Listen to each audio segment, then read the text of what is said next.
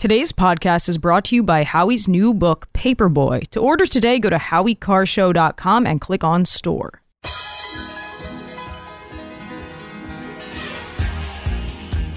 Live from the Aviva Trattoria studio, it's the Grace Curley Show. We got to bring in a new voice, a young voice, a rising voice. Grace Curley. You can read Grace's work in the Boston Herald and the Spectator. Especially Grace. Grace, stand up. Here's the millennial with the mic, Grace Curley.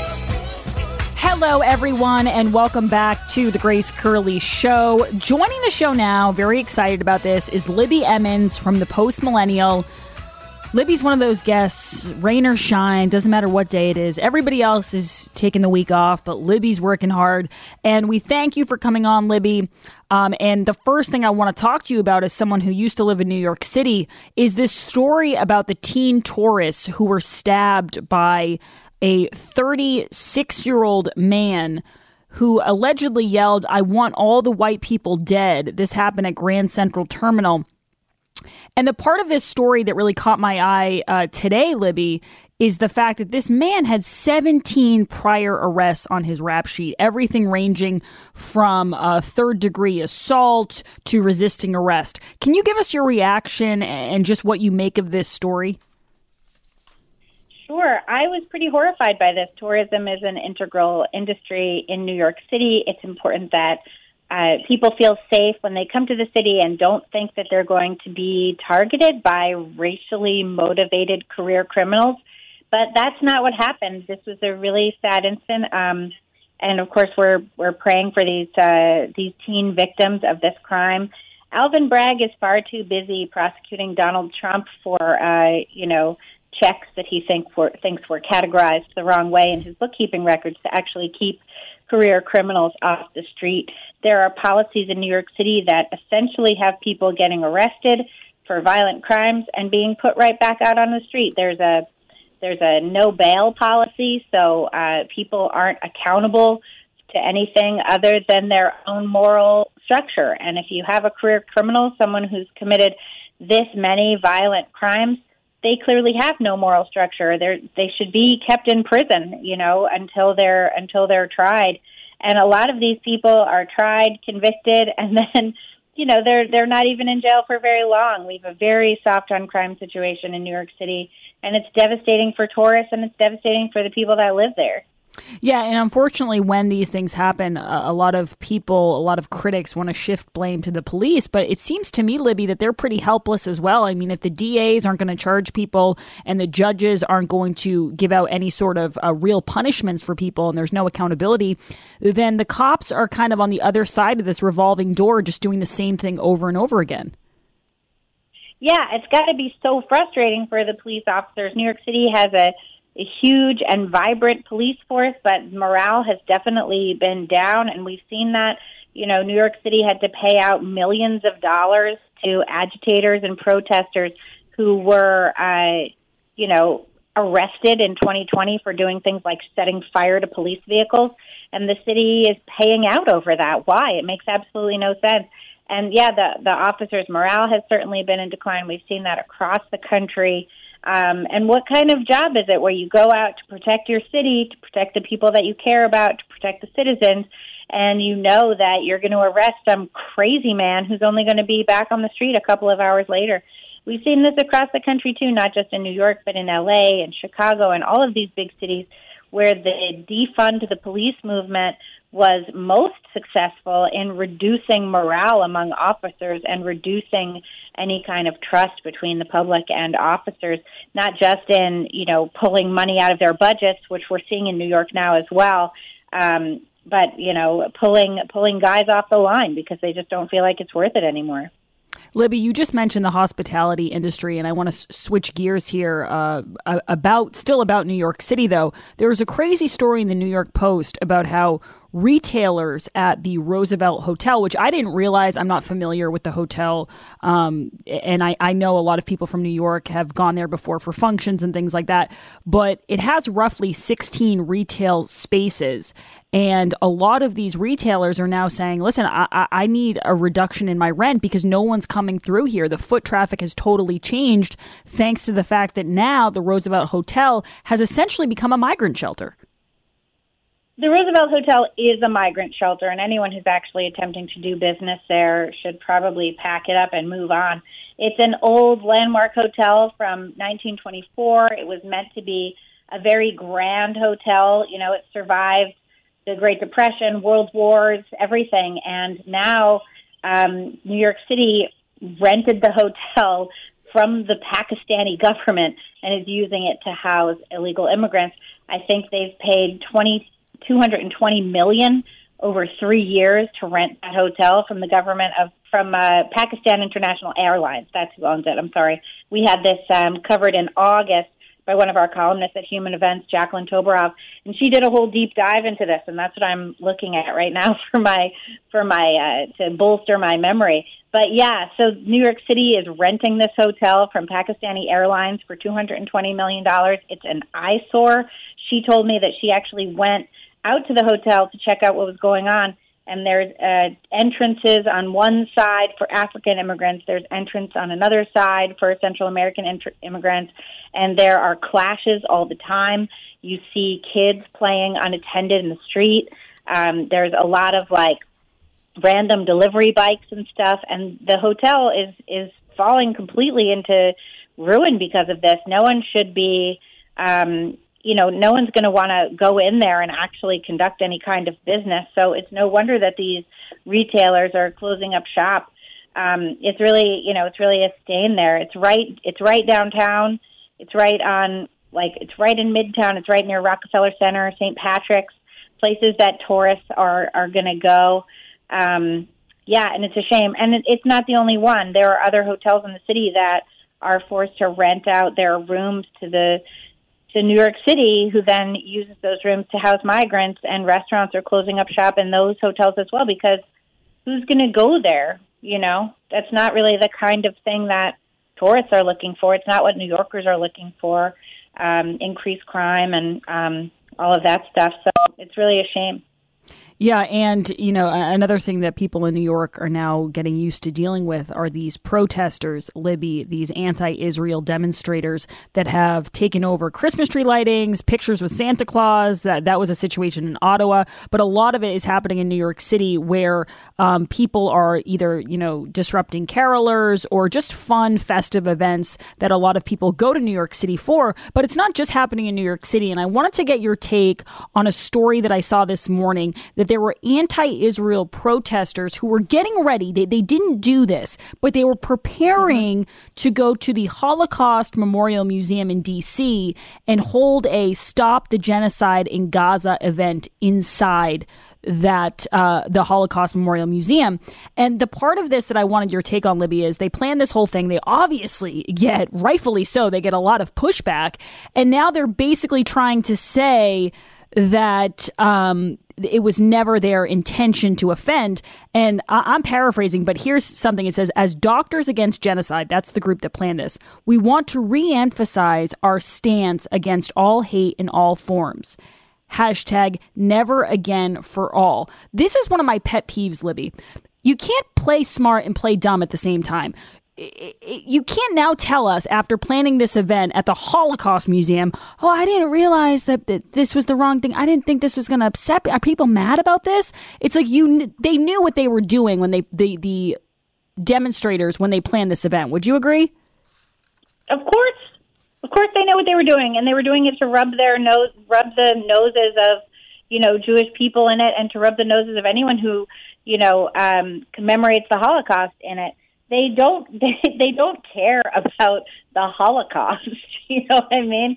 They really just care about destroying the oppressor. This is their whole mo, and they don't care about anything else.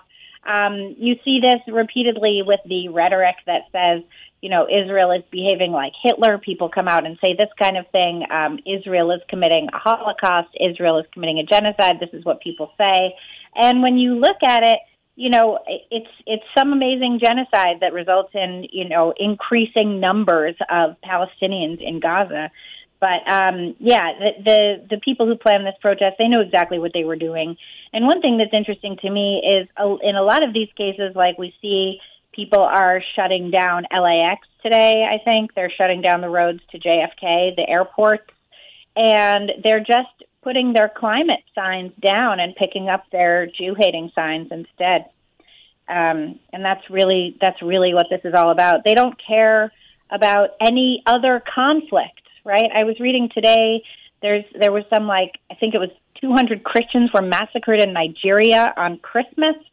Um, this is something we're looking into right now, um, and we see this. We see barbarism all over the world. We see you know, ethnic cleansing in Armenia still happening. That's, you know, we see so much of this, yet they only focus on the one where they can persecute Jews for defending themselves. Yeah, transparent.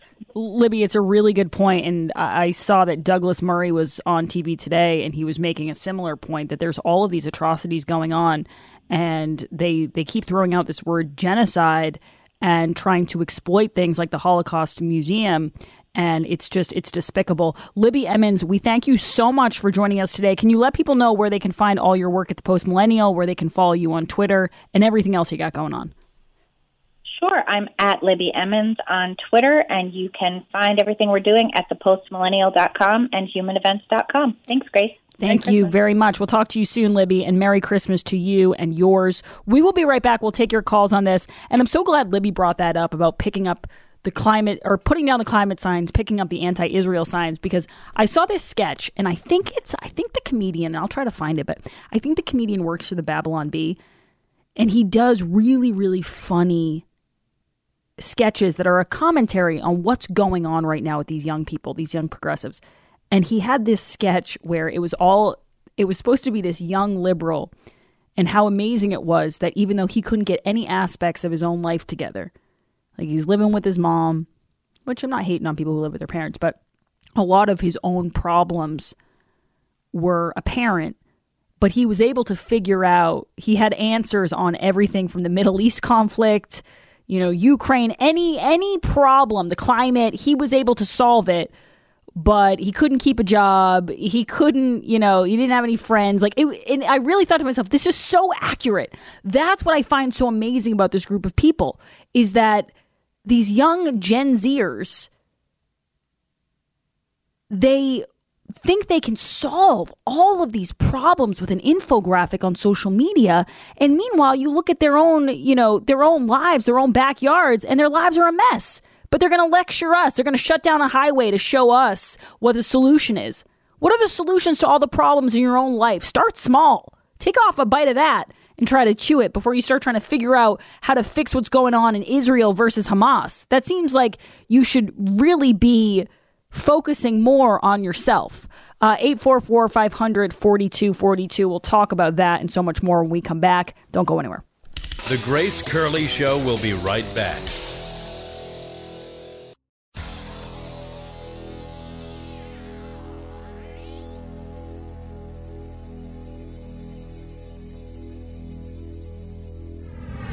This is the Grace Curley Show.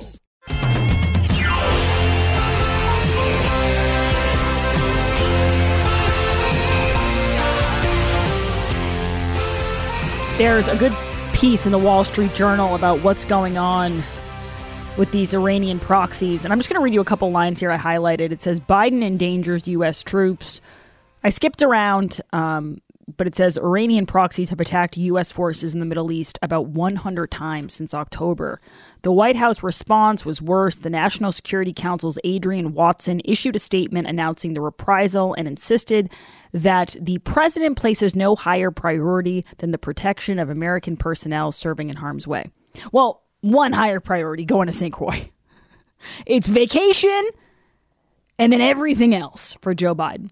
Iranian front groups have been trying to kill U.S. troops for months, yet Mr. Biden offered the military equivalent of a wrist slap after Americans suffered traumatic brain injuries in attacks this autumn.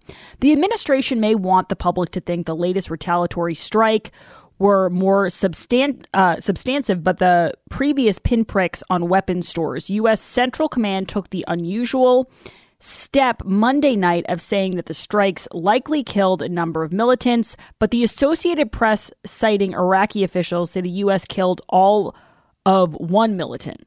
So here, this is something we never saw with Trump. Like if Trump had just put out something that said, "Oh, we did a strike, but uh, it was very successful. It killed a lot of people. It killed a lot of bad guys." The press would be like, "How many? Who? What are their names?"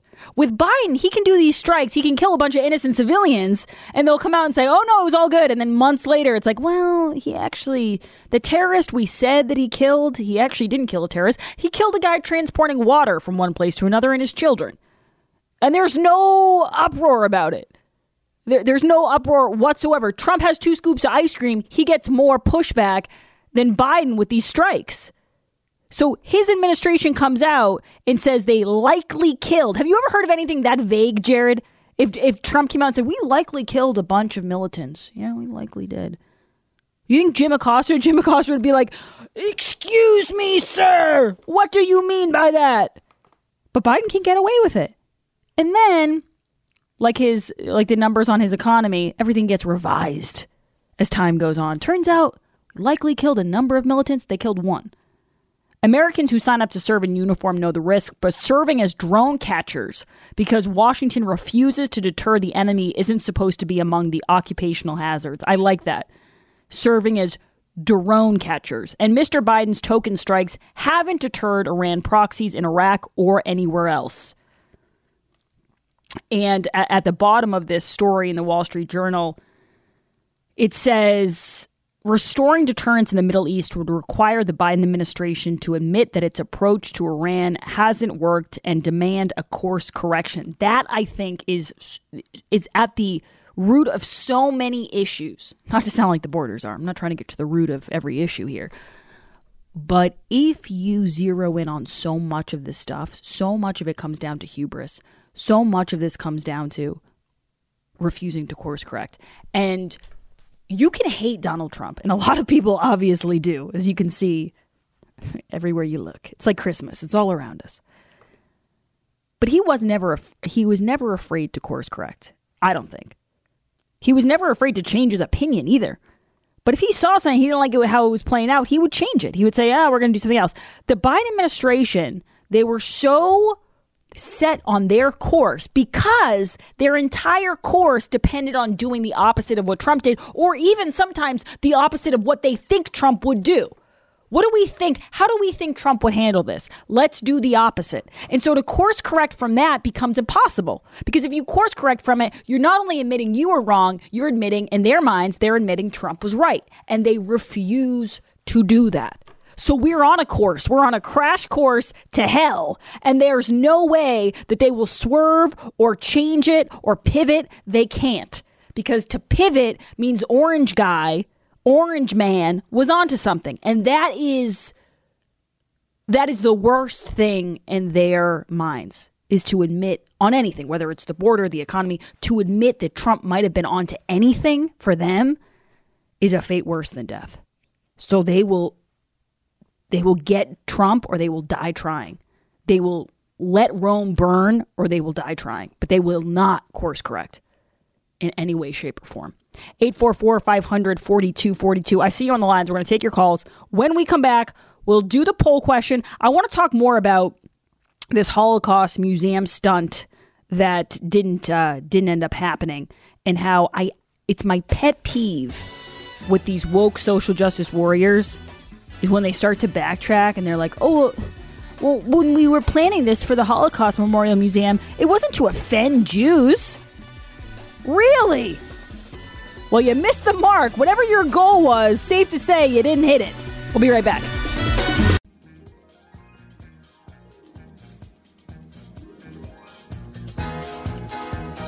Live from the Aviva Trattoria studio.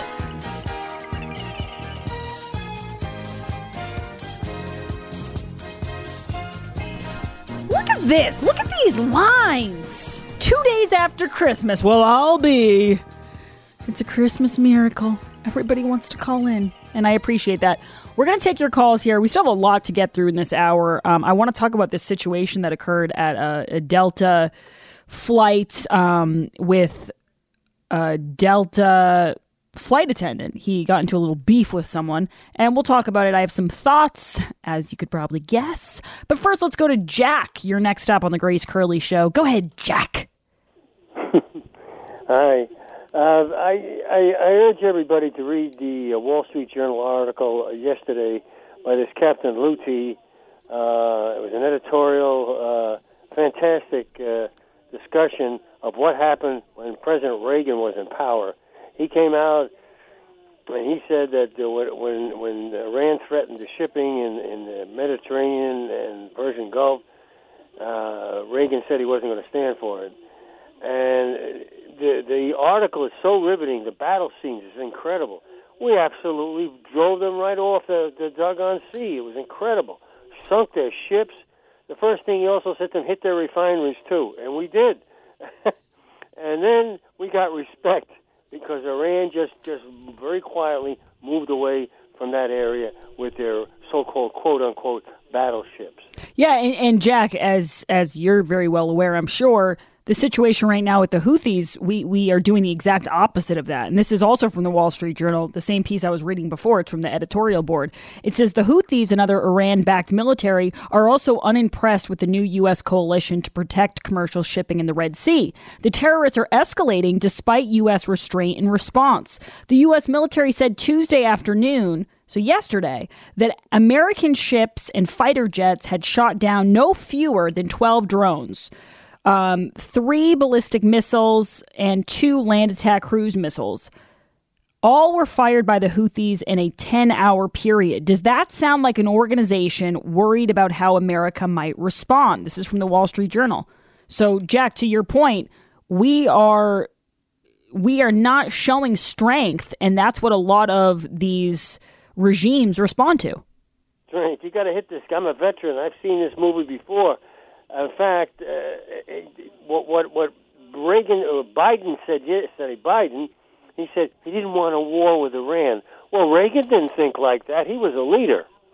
Yeah, and you know what, Jack? Even if you don't, I don't want a war with Iran either. And I don't think, honestly, we can take it. I don't think the world can take it right now. But you can't, it's like anything else. You can't tell people that. Or else, what does Iran do? Iran goes, okay, well, they don't have, they don't have the will and this is the last line here. It says the Houthis are betting the U.S. and friends lack the political will to punish their piracy. And why wouldn't you bet that way?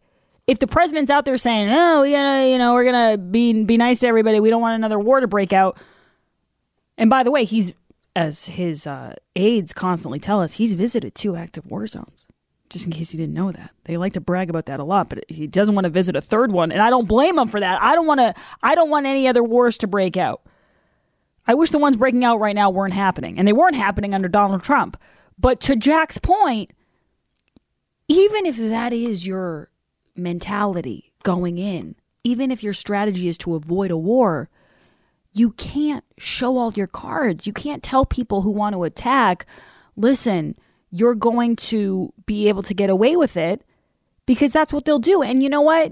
again, and this is kind of going with what Jack said what this administration does, and I've heard a lot of generals, I've heard a lot of military experts on Newsmax and on Fox discussing this, they put out these statements like, oh, if they, if it, it's almost like Obama with the red line in Syria, but their red line is, oh, if you do this, we're gonna we're gonna issue a really strongly worded statement, and you're gonna be upset about it, and then you better watch out. And then, Jared, I I know you remember this, the international community might lose its respect for you. So if the Taliban is listening, if Hamas is listening, if the Houthis are listening, the the international community might be very disappointed in you. And we wouldn't want that. Cuz that's that's something that none of these groups would want or be able to handle. Lisa, you're up next on the Grace Curley show. Thank you for the call, Jack, by the way. Go ahead, Lisa. Hi, Grace. Um, I just want to say two things real quick.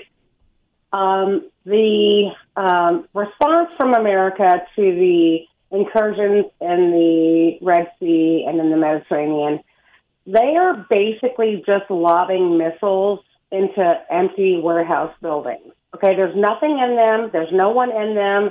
There's no weapons in them. They are just trying to show a sign of force when we all know that Joe Biden and Antony Blinken have no such capability. A. B. This this whole thing with Donald Trump being um, uh, indicted, and not being on, not being able to be on the ballot in Maine. I live in Maine, so and then Colorado. This is ridiculous. I don't understand how this could even be possible. He's, he hasn't been charged. He hasn't been convicted. And it wasn't an insurrection. And as somebody said the other day, I don't know who it was, but there was no armed insurrection and there was no plan for an insurrection. So therefore, there was no insurrection. It was basically a riot of a couple thousand knuckleheads who were just trying to make trouble, and this is ridiculous. It, I don't, I don't even know how this is going through the court system as it is now. I, I don't get it.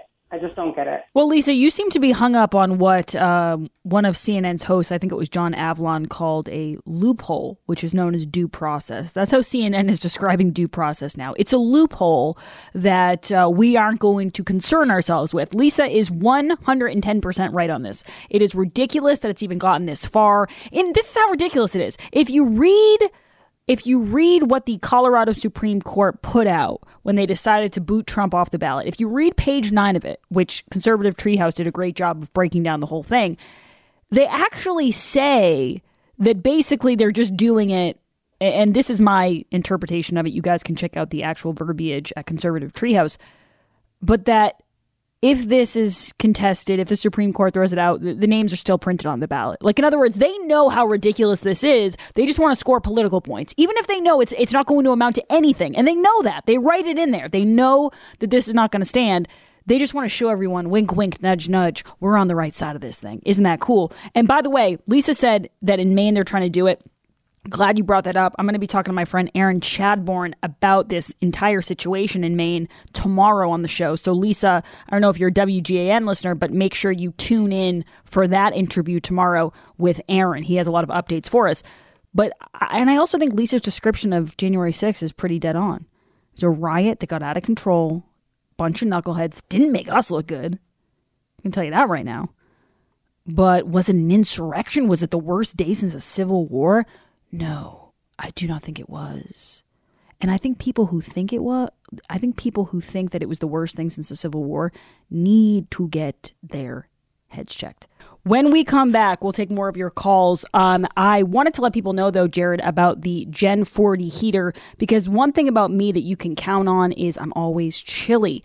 At the office, I used to always either bundle up in layers or I would turn up the thermostat when Jared and Taylor weren't looking because I knew it was going to result in some sort of argument. And so I did what I always do, which is I snuck behind their backs and I would turn it up. But now with the Gen 40 heater, I don't have to worry about anything. I heat up my own office. I heat up sometimes the studio if I feel like it. Sometimes I bring it home and I heat up my living room and it saves me a bunch of money. And right now, if you go to EdenPureDeals.com, you can use code GRACE50 for the Gen 40 heater. That is code GRACE50 for the Gen 40 heater. It's sleek, it's stylish. Jared, you always describe it as kind of Mad Men looking. It's a very cool looking device, even though it keeps you warm. Yeah, it, it has a uh, nice uh, kind of wood paneling look with some nice black uh, parts of it. So it, it's really sleek looking. It almost looks like a piece of furniture and not some, you know, uh, giant heating device it, that's just like an eyesore in the middle of the room like a lot of those can be. Right. And right now, if you go to EdenPureDeals.com, you click on the Gen 40 heater, use code GRACE50, you're going to save $50 and you're going to get free shipping. So this savings is off the already low sale price. Go to EdenPureDeals.com. I almost said GraceCurleyShow.com. Go to EdenPureDeals.com, click on the Gen 40 heater and use code GRACE50 for that Gen 40 heater. We will be right back with more. This is the Grace Curley Show. You're listening to The Grace Curley Show.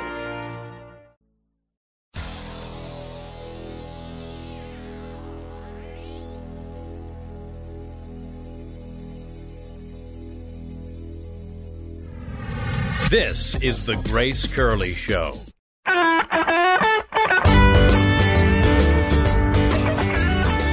Welcome back, everyone, to the Grace Curley Show. Um, to that last caller, I was able to go back and re-listen to the call. Um, just something I got to say here is that when you're referring to groups, I don't care what the group is, and use infestation. I don't like to use that that language, that terminology.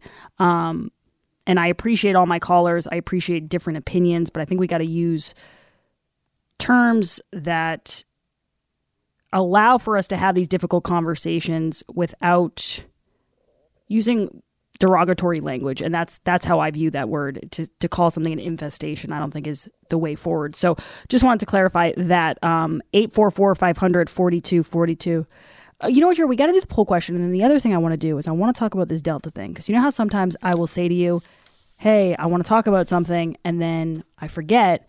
This Delta story is picking up a lot of steam, so we will talk about it. Uh, today's poll question is brought to you by the Nauset Beach Inn. Right now, you can stay at the Nauset Beach Inn for under $200 this winter. To reserve your pet friendly ocean view room, go to nausetbeachinn.com. That's nausetbeachinn.com. Jared, what is the poll question and what are the results thus far? Today's poll question, which you can vote in at gracecurleyshow.com, is Have you cut the cord? Yes, recently. Yes, for a while. Not yet, but I plan to, or no. I have. Uh, I cut the cord a long time ago and I got YouTube TV, which the only problem with YouTube TV is that, and this is really a problem with like all the apps, is that it doesn't have the Bruins. And I'm not a huge sports girl. I enjoy them, you know. I think it adds a little bit to the to the ambiance, to the atmosphere. But I'm not sitting there on my coffee table staring at it like my husband does and ready to pull my hair out when they're in overtime. With that being said, a lot of these apps, Jared, I don't know if you've noticed this, they make it almost impossible to watch the Bruins. Like you've got to go through all of these different layers to try to get the Bruins. Then you'll get them some nights, but you won't get them the other nights. So the only quagmire in our YouTube TV utopia of cutting the cord has been the Bruins. Like that's the only part that's ever even made me think for a minute we could go back to cable. That's the only reason. We haven't yet, but that's the thing drawing us back. I do want to tell people that my mother texted me that at one point she cut the cord. She brought in three cable boxes to Comcast. And she said she felt like a hero. She got a standing ovation from the people in the store. People were saying, I want to do that too. Good for you. Awesome job. So I do think there's a little bit of um, pride that you can take when you officially cut the cord and you can say to the cable companies, get out of here. 46% of the audience say yes, they cut the cord a while ago. 30% say no. 20% say not yet, but they plan to. And only 4% said yes recently. What, what about you, Jared? I cut the cord in 2020, so I guess a while ago. A few years ago. Oh, yeah, that's pretty good. Yeah. What do you use now? Do you have other apps? Uh, right. Yeah, right now. Are you a no um, TV family? We're not a no TV family. we, we we do try to limit uh, screen time and limit the TV. Yeah. Um, but you know, I also don't want him to secretly become like one of those TV fiends who tries to watch it behind my back. So we try to balance. You got to watch that with snacks too. Do you Yeah. ever know those kids growing up where they their family didn't have any good snacks and they'd come over to your house? I had a good snack family, not to brag. My mom would buy us like Oreos and stuff. She has said since then she, she's like I could have mixed it up a little bit, throw, thrown a little uh, other things in there, but we had really good yodel stuff like that. And sometimes kids would come to my house who were from really healthy snack families, and it was dangerous. Miss Curley, Miss Curley, can I have an Oreo? Miss Curley, Miss Curley, can I have a Twinkie? Miss Curley, Miss Curley. And my mom would be like, have whatever you want. Just stop asking me. Because they didn't have access to it. So they went crazy. Yeah. Um. So yeah, we we watch a little. Um. He's into superheroes, which I I am proud to say is not my doing. He Yeah, just he, he found a book because I was not going to force myself. He found a book in your house. He found a book that happened to have Captain America in it, and that, that Captain America is now. And you just happened to Cap. find that lying around Is- your house. He, just happened to find it lying around the. I have a bunch of them. Uh, he just happened to have it lying around the house, and he got into Cap. So there is a Disney Plus uh, little. So you have Disney Plus? yeah. Uh, well, I yeah, I had it for me because of all the the Marvel stuff and the Star Wars stuff. Disney but, Plus is a um, pretty good catalog. It is, yeah. There's some of the stuff I know about that I'm keeping him uh, away from certain programs. But I'm I saying for are- you. But for me, yeah, it's it's great because I watch that. But there is a like a, I think it's the superhero squad or something like that. Yeah. where they're kind of like sort of little kid versions of of the superheroes, and it's it's fun. There's some quick little shorts, you know. You know what my question is? Who has the Bond movies? I think they might be spread out. You know how sometimes one app Yeah, I will don't get know all of them?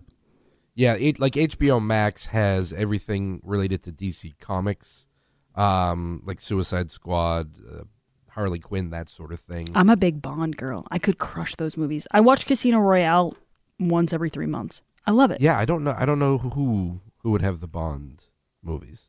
Well, I can tell you right You probably have to still buy them though. there was, oh, you know what? HBO has all the Harry Potter movies. And I'm not a Harry Potter person, but if you were, you can watch like all eight on HBO. So that that's where the Right, that's- competition that's, is now. That's a Warner property, right? I think. Yeah, and the competition now is who's going to get the best who's going to get the best programs that people can rewatch like The Office and stuff that always comes up for grabs different people grab it. And then also at the same time they're trying to make new stuff. So I saw on Netflix Maestro that movie with Bradley Cooper that didn't even go to theaters. That just goes right to Netflix. Um, and it's a battle of who's going to come out on top. I don't know, but I'm happy I cut the cord because I very rarely miss cable. Yeah, I mean, I I watch the couple things I want to watch when I want to watch them, or if he wants something, it's it's on demand, which is great.